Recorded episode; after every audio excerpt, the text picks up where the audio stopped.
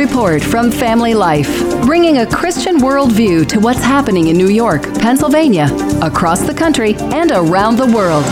Weather with Kevin Williams, plus special features and reports with the Family Life News team. Now, here's what's happening. Good afternoon. Thank you for joining us. I'm Mark Webster. We need help from everyone to save our people. A devastating earthquake in Turkey and Syria, and a solid jolt rocks western New York as well. But we begin with a major loss of life in Turkey and Syria, where a pair of major earthquakes and strong aftershocks have left large scale death and destruction. That's a man trapped in rubble pleading for rescue on social media. At least 2,300 people reported dead so far, hundreds injured, both of those figures likely to rise considerably in the coming days as searchers go through the debris of collapsed buildings, hoping for survivors but expecting victims. This Turkish quake victim spoke through an interpreter. There are people still trapped under rubble. I have a friend living in this apartment. His children were rescued from the top floor, but his daughter broke an arm.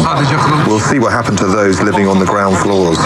May God give us a speedy recovery. The BBC's Tom Bateman is covering the quake. The worst damage appears to be across a huge area of southern Turkey and northern Syria, the latter already a region devastated by war, and the whole area home to millions of refugees living in camps or poorly constructed homes. The U.S., the UK, and Israel among the nations pledging to rush aid to the scene. Just hours later came Western New York's most powerful earthquake in 40 years. Many jolted out of their sleep around 6:15 a.m. by that quake. WIVB's Hope Winter among those who felt it. According to the National Weather Service, there was a 3.8 earthquake here in West Seneca that was strongly felt by people throughout the Buffalo area, and the earthquake's epicenter was near Steiner Avenue in West Seneca. Now, according to Erie County Executive Mark Poloncarz, they haven't received any calls of structural damage or emergency services calls at this time due to the earthquake. Winters reports that local tax preparer Esther Gulias experienced the quake in her office. She thought a vehicle had crashed into the building or there had been an explosion outside. We are at a risk now of a catastrophic failure of that container. Dire warnings from emergency officials in East Palestine, Ohio. It's about 50 miles from Pittsburgh, right on the PA border, concerning derailed freight cars and tankers carrying highly hazardous materials. The derailment sparked a large fire which continues to burn out of control, but Fire Chief Keith Drabick says that might not be the worst of it. This catastrophic failure will, if it occurs, it will produce hydrogen chloride and phosgene gas into the atmosphere. So we need you to leave now. The sheriff deputy says those opting not to take that advice could face arrest. There could be possible charges if you choose to stay, misconduct in an emergency, or if you have children in your house, child endangering, and that will be enforced. An initial NTSB review of video footage points to a mechanical problem with the axle of one of those derailed cars as the suspected cause. Debris from a Chinese spy balloon shot down over the weekend, starting to wash up near Myrtle Beach, South Carolina. The balloon shot down Saturday afternoon. This resident watched it all unfold. We're expected to come to your backyard. And so, of course, when it does, it's been something that's drawn the attention of all the people in the community. There are plenty of shots being fired at the Biden administration for allowing that spy balloon to traverse the U.S. before finally shooting it down. Ohio Representative Mike Turner says there was urgency to this situation that the Biden administration didn't seem to grasp. Clearly, the president taking it down over the Atlantic is sort of like the quarterback, sort of like tackling the quarterback after the game is over. Montana Republican Senator Steve Daines tells Fox News he doesn't buy the administration's claim that that balloon couldn't have been safely shot down over his state. I'm a fifth generation Montanan, spent a lot of time canvassing the state. There are plenty of places we could have taken that balloon down. The biggest risk would have been hitting a cow, a prairie dog, or an antelope. Democrat Cory Booker tells CBS's Face the Nation it's obvious that China cannot be trusted. We have a real problem with China on a number of issues, uh, from their human rights violations to their violations of international uh, business law uh, to even uh, the challenges we've had with them on overt spying. CBS News national security contributor H.R. McMaster says he hopes the whole balloon incident makes clear what should have already been obvious. I'm hoping this is kind of a wake up call for all of us. It's, it's really time for us to recognize that the Chinese Communist Party is engaged in this sustained campaign against the United States, and and, uh, and maybe we should take other actions that are similar similar to shooting down a balloon, which is maybe not underwriting our own demise with investments in China. Now to politics. Democrats making changes to the 2024 presidential primary calendar. DNC Chairman Jamie Harrison says the changes show the diversity of America. We start with South Carolina. We then move three days later to two other small states, New Hampshire, which has traditionally been the second contest. And then we also add Nevada, which elevates Latino voters.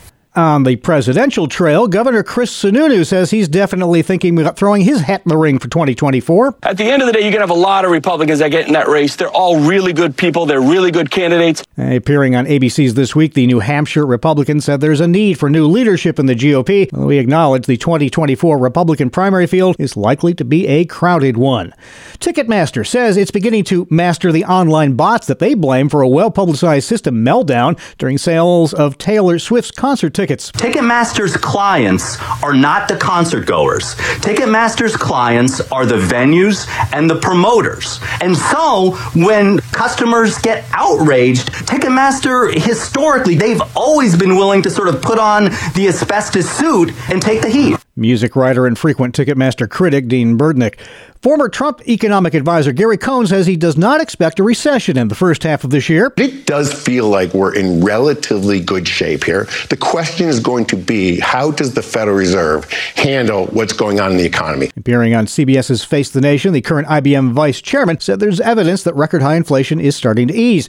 Meanwhile, there's a new poll out on just how all of us feel about the state of the economy. Positive views of the nation's economy have ticked back up a bit, although they remain a long way from good, as six in 10 Americans still think the economy is in bad shape. CBS's Jennifer DePinto. Still to come on the noon report, a Western New York police officer struck by a stolen car in the line of duty. Some SUNY students have their sights set on space, and Eagles fans flying high too as they send their heroes off to Super Bowl 57. Well, good afternoon to all. As colder air works into the region this afternoon, clearing skies will develop and a chilly night will follow tonight. I'll have forecast details in 10 minutes. Thank you, Kevin Williams. Now checking the stories, making news where you live in New York and Pennsylvania.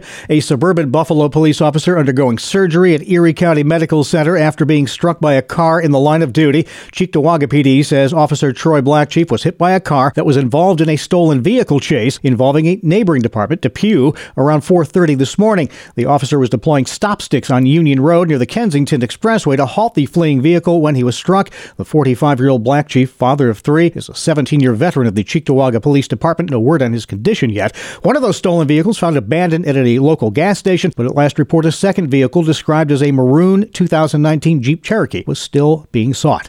Cops in the southern tier are saying sorry in another incident. We get that story from Family Life's Brandon Dixon. Police have issued a public apology to former Binghamton mayor who was involved in a recent protest outside of a Johnson City Wegmans. Cops in the Broome County community say they were wrong in accusing Matt Ryan of lying that he was inside the store shopping. They say after reviewing video footage, Ryan was in fact buying groceries.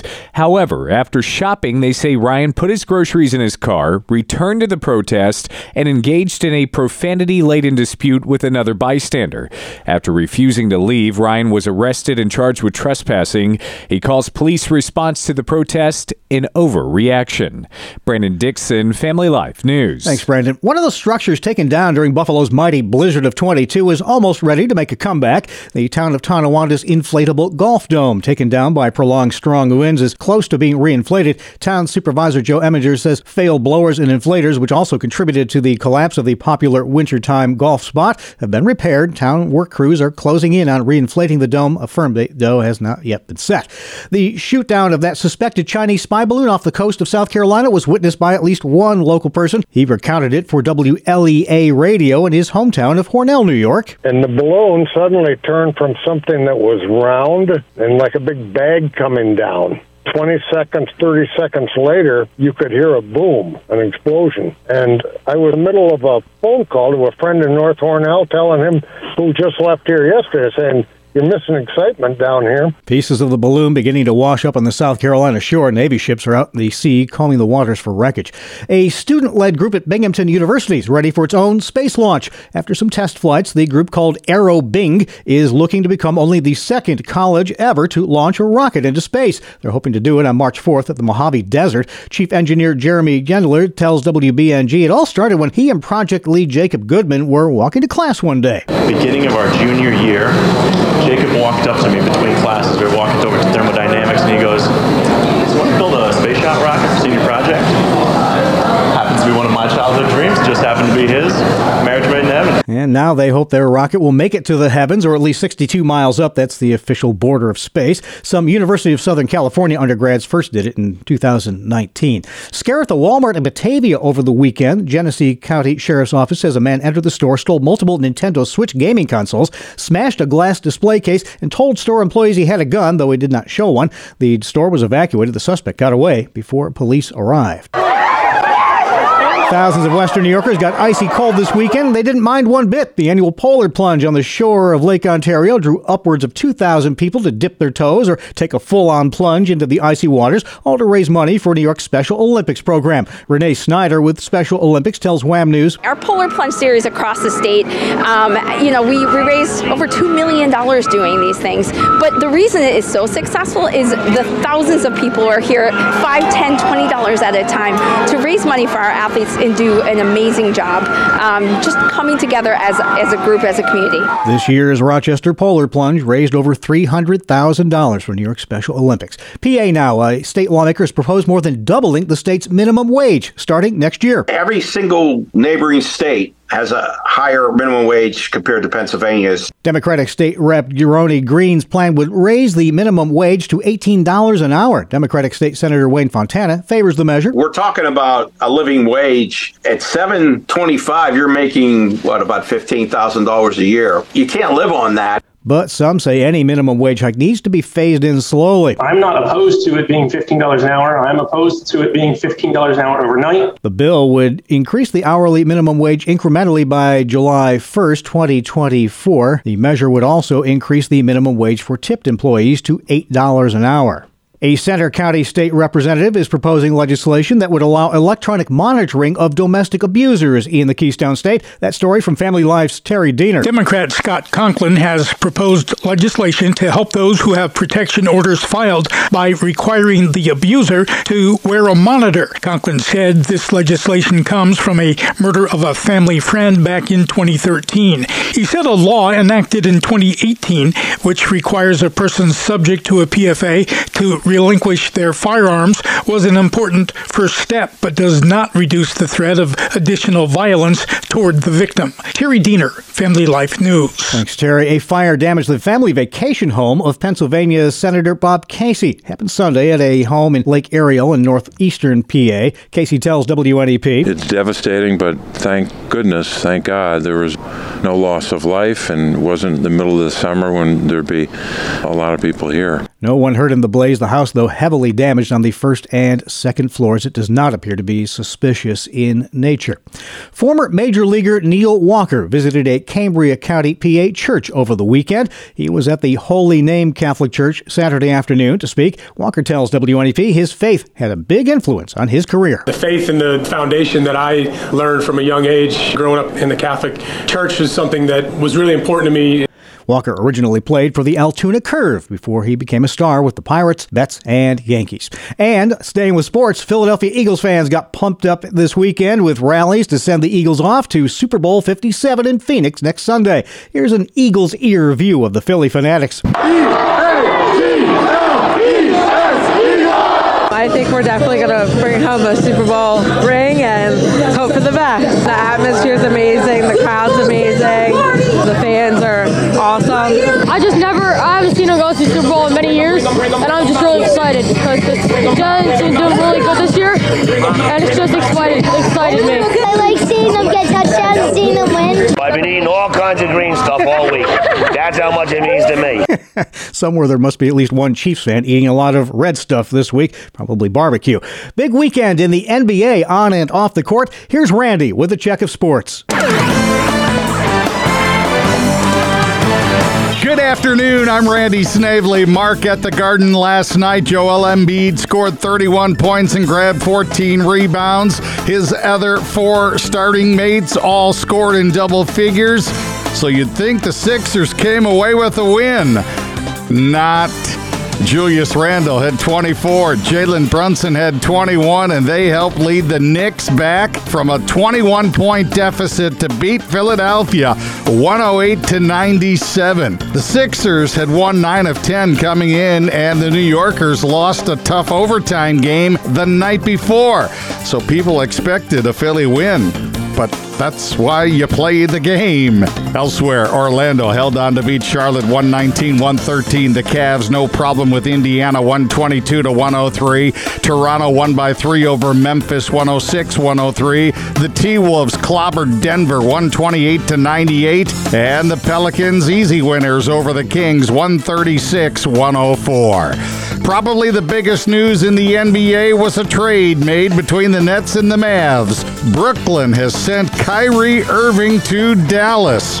In return, the Nets are getting Dorian Finney Smith, Spencer Dinwiddie, and three future draft picks. The news is not good for the Golden State Warriors. Steph Curry has some ligament tears in his left leg.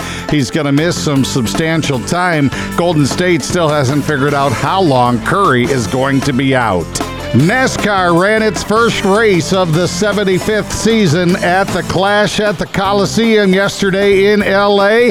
Martin Truex Jr. took the checkered flag. Austin Dillon, Kyle Busch, Alex Bowman, and Kyle Larson rounded out the top five. And of course, the Daytona 500 in two weeks. That is a look at sports. All right, thank you, Randy. Still to come on the Noon Report, Dr. Ralph Kerr with the Teaching and Learning Institute in Houghton, New York, gets us up to date with all that's happening in the classroom on issues in education. Welcome to Breakpoint, a daily look at an ever changing culture through the lens of unchanging truth. For the Colson Center, I'm John Stonestreet. How far would you go to rescue a child in danger? What if it were your child? What if your child was being harmed by an ideology that was teaching her to hate her body and to question who she was? While parents are pressured these days to believe that they must affirm their child's gender confusion, threatened with legal action, even told they'll be responsible for their child's self harm, Erin Friday refused to give up on her 11 year old daughter when she began to struggle with her identity as female. Recently, Erin told the remarkable story of her journey to save her daughter to Virginia Allen on the Daily Signal podcast. Well, it really started for my daughter in seventh grade when she went to her comprehensive sex ed class at her public school. And unbeknownst to me, a third party comes in and teaches these kids for five hours. So, an hour each day. One hour was dedicated to gender identity with the genderbread man and all of the kind of pictorials of you could have a female body and a male brain. And so the seed was planted after that class. And in fact, all of her friends, there were five, sat in my front yard saying what their new labels were. Erin was, in her words, gobsmacked. Having frequently volunteered at her daughter's school, she found that teachers there were committed to pushing radical transgender ideology on students, including her daughter. She then discovered that male pronouns were being used for her daughter at school and that her daughter was being pitted against her family and parents by teachers. It was at this point that Erin Friday chose to take clear and courageous action. Not that I wasn't loving towards her, but I decided that I was going to set boundaries and I was going to hold the line on those boundaries and they were not going to be crossed. I took the phone, so that was key. And a lot of parents will say they can't do that. You can and you must if you want to get your child out of this, and your child will hate you. And you have to be strong enough. Your love for your child has to be strong enough to take their vitriol. And it's very, very hard. I spent many nights crying myself to sleep. Some days I didn't get out of bed, but you still have to do it because now there's not a day that doesn't go by that my daughter doesn't say that she loves me. So you can take the hate because you know what the end is going to be. So I would do it again. The road was long and hard, but Erin's story should inspire other parents who face what seem to be impossible odds. People are told that they're going to lose their jobs, and maybe that does happen, but there's other jobs to be had. Me personally, if I can't stand up for children, I have no morals. So I will stand up for children 100 out of 100 times. the movement is growing. And so more and more parents are standing up. And what parents are also finding is that they're not losing their jobs from standing up. So more people stand up. More people call in now against these bills. You need to create a crowd of courageous people because they can't cancel us all. And we can't ever defeat this unless we have the numbers. So everyone who is against this needs to do something to stop it. Please listen to the complete interview with Erin Friday, hosted by Virginia Allen at the Daily Signal podcast. You can also learn more about the nonprofit Our Duty, which was started by Erin Friday to connect and mobilize like minded parents. May Erin's courage and her faithfulness be contagious. May parents who don't know what to do learn from her story. And may God raise up his people to stand with moms and dads against the grave evil that threatens our children. For the Colson Center, I'm John Stonestreet. This breakpoint was co authored by Kasey Leander. For more resources to live like a Christian in this cultural moment, go to colsoncenter.org. All right, let's check in with meteorologist Kevin Williams. Good afternoon. Here is your family life weather forecast. Looking at a colder air mass moving in now, sending our temperatures dropping a bit and the skies gradually clearing. For this afternoon, cloud cover yielding to sunshine. Temperatures holding nearly steady, mostly in the 30s, dropping into the 20s tonight, partly cloudy. Tomorrow turning milder and breezy once again. Some early sunshine and clouding up. Showers will advance from west to east across the area through the afternoon. High temperatures in the 40s. Wednesday morning clouds and some sunshine. High temperatures mid 30s to the middle 40s. Thank you, Kevin. This is the Noon Report on Family Life. I'm Mark Webster. Thanks again for joining us. Let's recap our top stories. It's a very difficult task for us. We need help. We need the international community to do something. A member of the White Helmets Relief Agency searching for survivors amid the rubble left by massive earthquakes which rocked both sides of the border between Turkey and Syria. At least 2,300 known dead, hundreds injured, many more still trapped. This man felt the quake 180 miles away in Beirut. It went on for four or five minutes, and it was pretty horrific. The BBC's Tom Bateman is covering the story. Some videos show survivors picking through rubble of collapsed buildings in freezing conditions, while Turkish media is showing a huge fire burning, reportedly from a gas pipeline explosion. The U.S. among several Western nations that have promised to rush aid to the devastated area. Hours after the devastating quakes overseas, a thankfully milder quake rumbled through western New York. It struck around 6:15 a.m. It was centered about two miles below the surface in West Seneca. WIVB's Hope Winter among those who felt it. This morning we were covering a different story, and right after one of our live hits,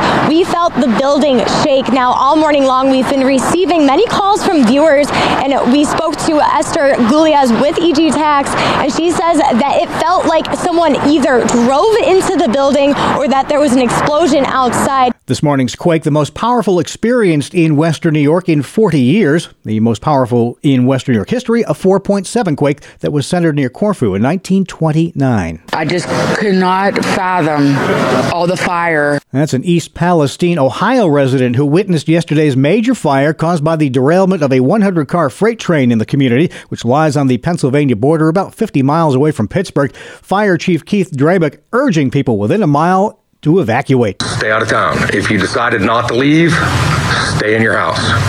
Please, just we're, we're trying to do this for your safety. The local sheriff's department's threatening people with arrest if they don't voluntarily evacuate. If tanker cars explode, they could release deadly chlorine and phosgene gas into the atmosphere. Debris could be hurled up to a mile away. The Ohio National Guard is assisting authorities at the scene. The NTSB says a preliminary review of video from that scene shows that a faulty axle on one of those rail cars might have played a big role in that derailment. Senator Marco Rubio says the U.S. needs to put just as much focus on the message that China sent with their surveillance balloon as the potential data they might have collected. We can fly a balloon over airspace of the United States of America, and they won't be able to do anything about it to stop us. The Florida Republican spoke on CNN's State of the Union. The White House says similar Chinese spy balloons overflew the U.S. unchecked during the Trump administration, a claim former Director of National Intelligence John Ratcliffe calls bogus. Something goes wrong in the Biden administration. There's one of two responses. They either find a way to blame the Trump administration, or they try and find a way to say the Trump administration did it too. It didn't Would have heard about it before. Montana Republican Senator Steve Daines tells Fox he doesn't buy the Biden administration claim that that balloon couldn't have been safely shot down over his state. This is called big sky country. They need to take that shot when it first crossed into U.S. airspace there in Montana. Remember, it's hovering over our ICBMs. Transportation Secretary Pete Buttigieg insists the Biden administration had to wait to take out the balloon due to the chance of debris falling in American airspace. Super Bowl festivities kick off today at the Footprint Center in downtown Phoenix. Hundreds of media members interviewing players and coaches from the Kansas City Chiefs and our Philadelphia Eagles. It's the only time the two teams will be together in one place prior to taking the field for Super Bowl 57 on Sunday night. And you know that Super Bowl TV ads are hugely expensive. Fox will bring in an estimated $7 million for 30 second spots. A Christian group has purchased not one, but two of those commercials, inviting viewers to get reintroduced to Jesus. Those skeptical of Christian faith uh, represents actually one fourth of U.S. adults those are a lot of the people that we're we're trying to speak to. Jordan Carson of the privately funded group which started the He Gets Us campaign last spring says the Super Bowl broadcast is a great way to evangelize people who have misunderstood Jesus or have been turned off by church. Many of the specific values that people want for themselves today can really be seen reflected in Jesus, like seeking peace and being approachable. Jesus, you know, he really had compassion. He opposed discrimination and accepted those that other people rejected. Viewers move to respond to the He Gets Us spots by text, or the website can be connected with a Christian congregation in their area.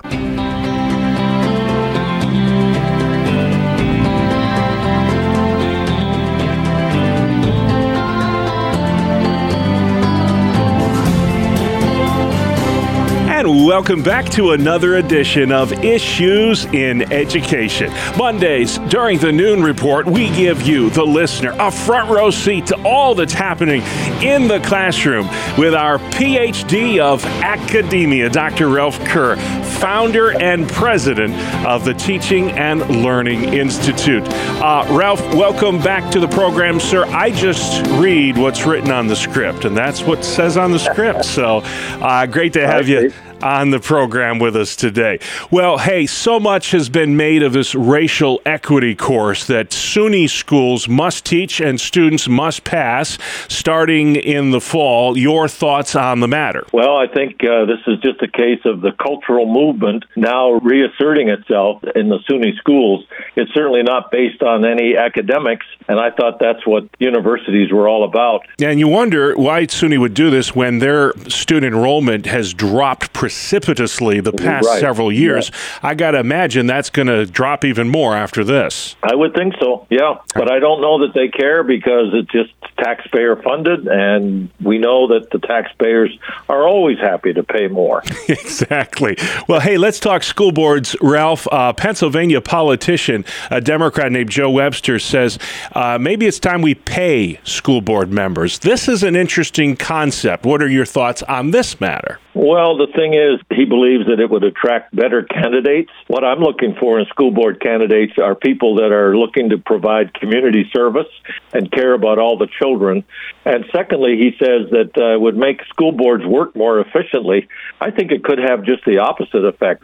So I don't think this has any life at all in Pennsylvania. At least I hope not. Yeah. And by the way, if you're thinking of running for school board in New York, uh, maybe it's time to get off the couch and start uh, doing something now, right, Ralph? It sure is. It's time to start attending the school board meetings to see what are the items that are being discussed. One of them, obviously, right now would be the budget for next year, and also to kind of get a sense of who the current board members are to determine whether those are people that you could work with. But now is the time. All right, we'll have that website at the end if you are interested. Uh, this is an interesting story as well out of Albany the Solutions Not Suspensions Act. It's a bill that would limit out of school suspensions in New York high schools and ban them altogether in K through third grade. Is this legislation that you support, Ralph? Well, I'm going to give you a politician's answer here, Bob. It depends. Okay. That's a safe answer, yeah. Having uh, sat in the superintendent's chair over the years, I can tell you there are times when an out of school suspension is the only way to handle a situation. I don't think you should be suspending students willy nilly, but again, I would say there are times when that needs to be done, but it should be done with care and caution. And finally, Ralph, in Pennsylvania, there is a lawmaker there that's proposed a bill that would make harassing sports officials, such as umpires or referees, illegal. Now, if this was law when I was in school, I'd probably be in prison right now. Yeah, I wouldn't say it's harassing, you know, but you get in the heat of competition, things get said. I imagine this has to do with more serious matters, but Is such a law necessary, or is this an overreach? Well, I want to know what got in the water in Pennsylvania. They're coming up with some really wild ideas. I don't support this at all. Does anybody think because it's illegal is going to make it any better? Yeah. It seems to me that uh, schools already have the uh, process in place. At every game, there are school officials that are specifically assigned and are being paid to uh, monitor behavior. And there should be a clear understanding of what the respect for officials should be, and then those things should be enforced. And I think uh, that's a better way to go than to put a law in place, because then I wonder who's going to enforce that law. Yeah, and then you start talking about the word harassment. What does that mean? You, you arguing over a call? Is that harassment or is this something else? So, hey, maybe they'll uh, shoot that one down. Who knows? But you I know, we so. yeah, we talked about running for school board. If you are interested in New York and serving, there's no greater way to serve your local community. Ralph, you have a website where folks can go and learn more. What is that, sir? Thank you. There is a timeline on there that uh, talks about the kinds of things we talked about earlier, and the website is simply whyrun.org, whyrun.org.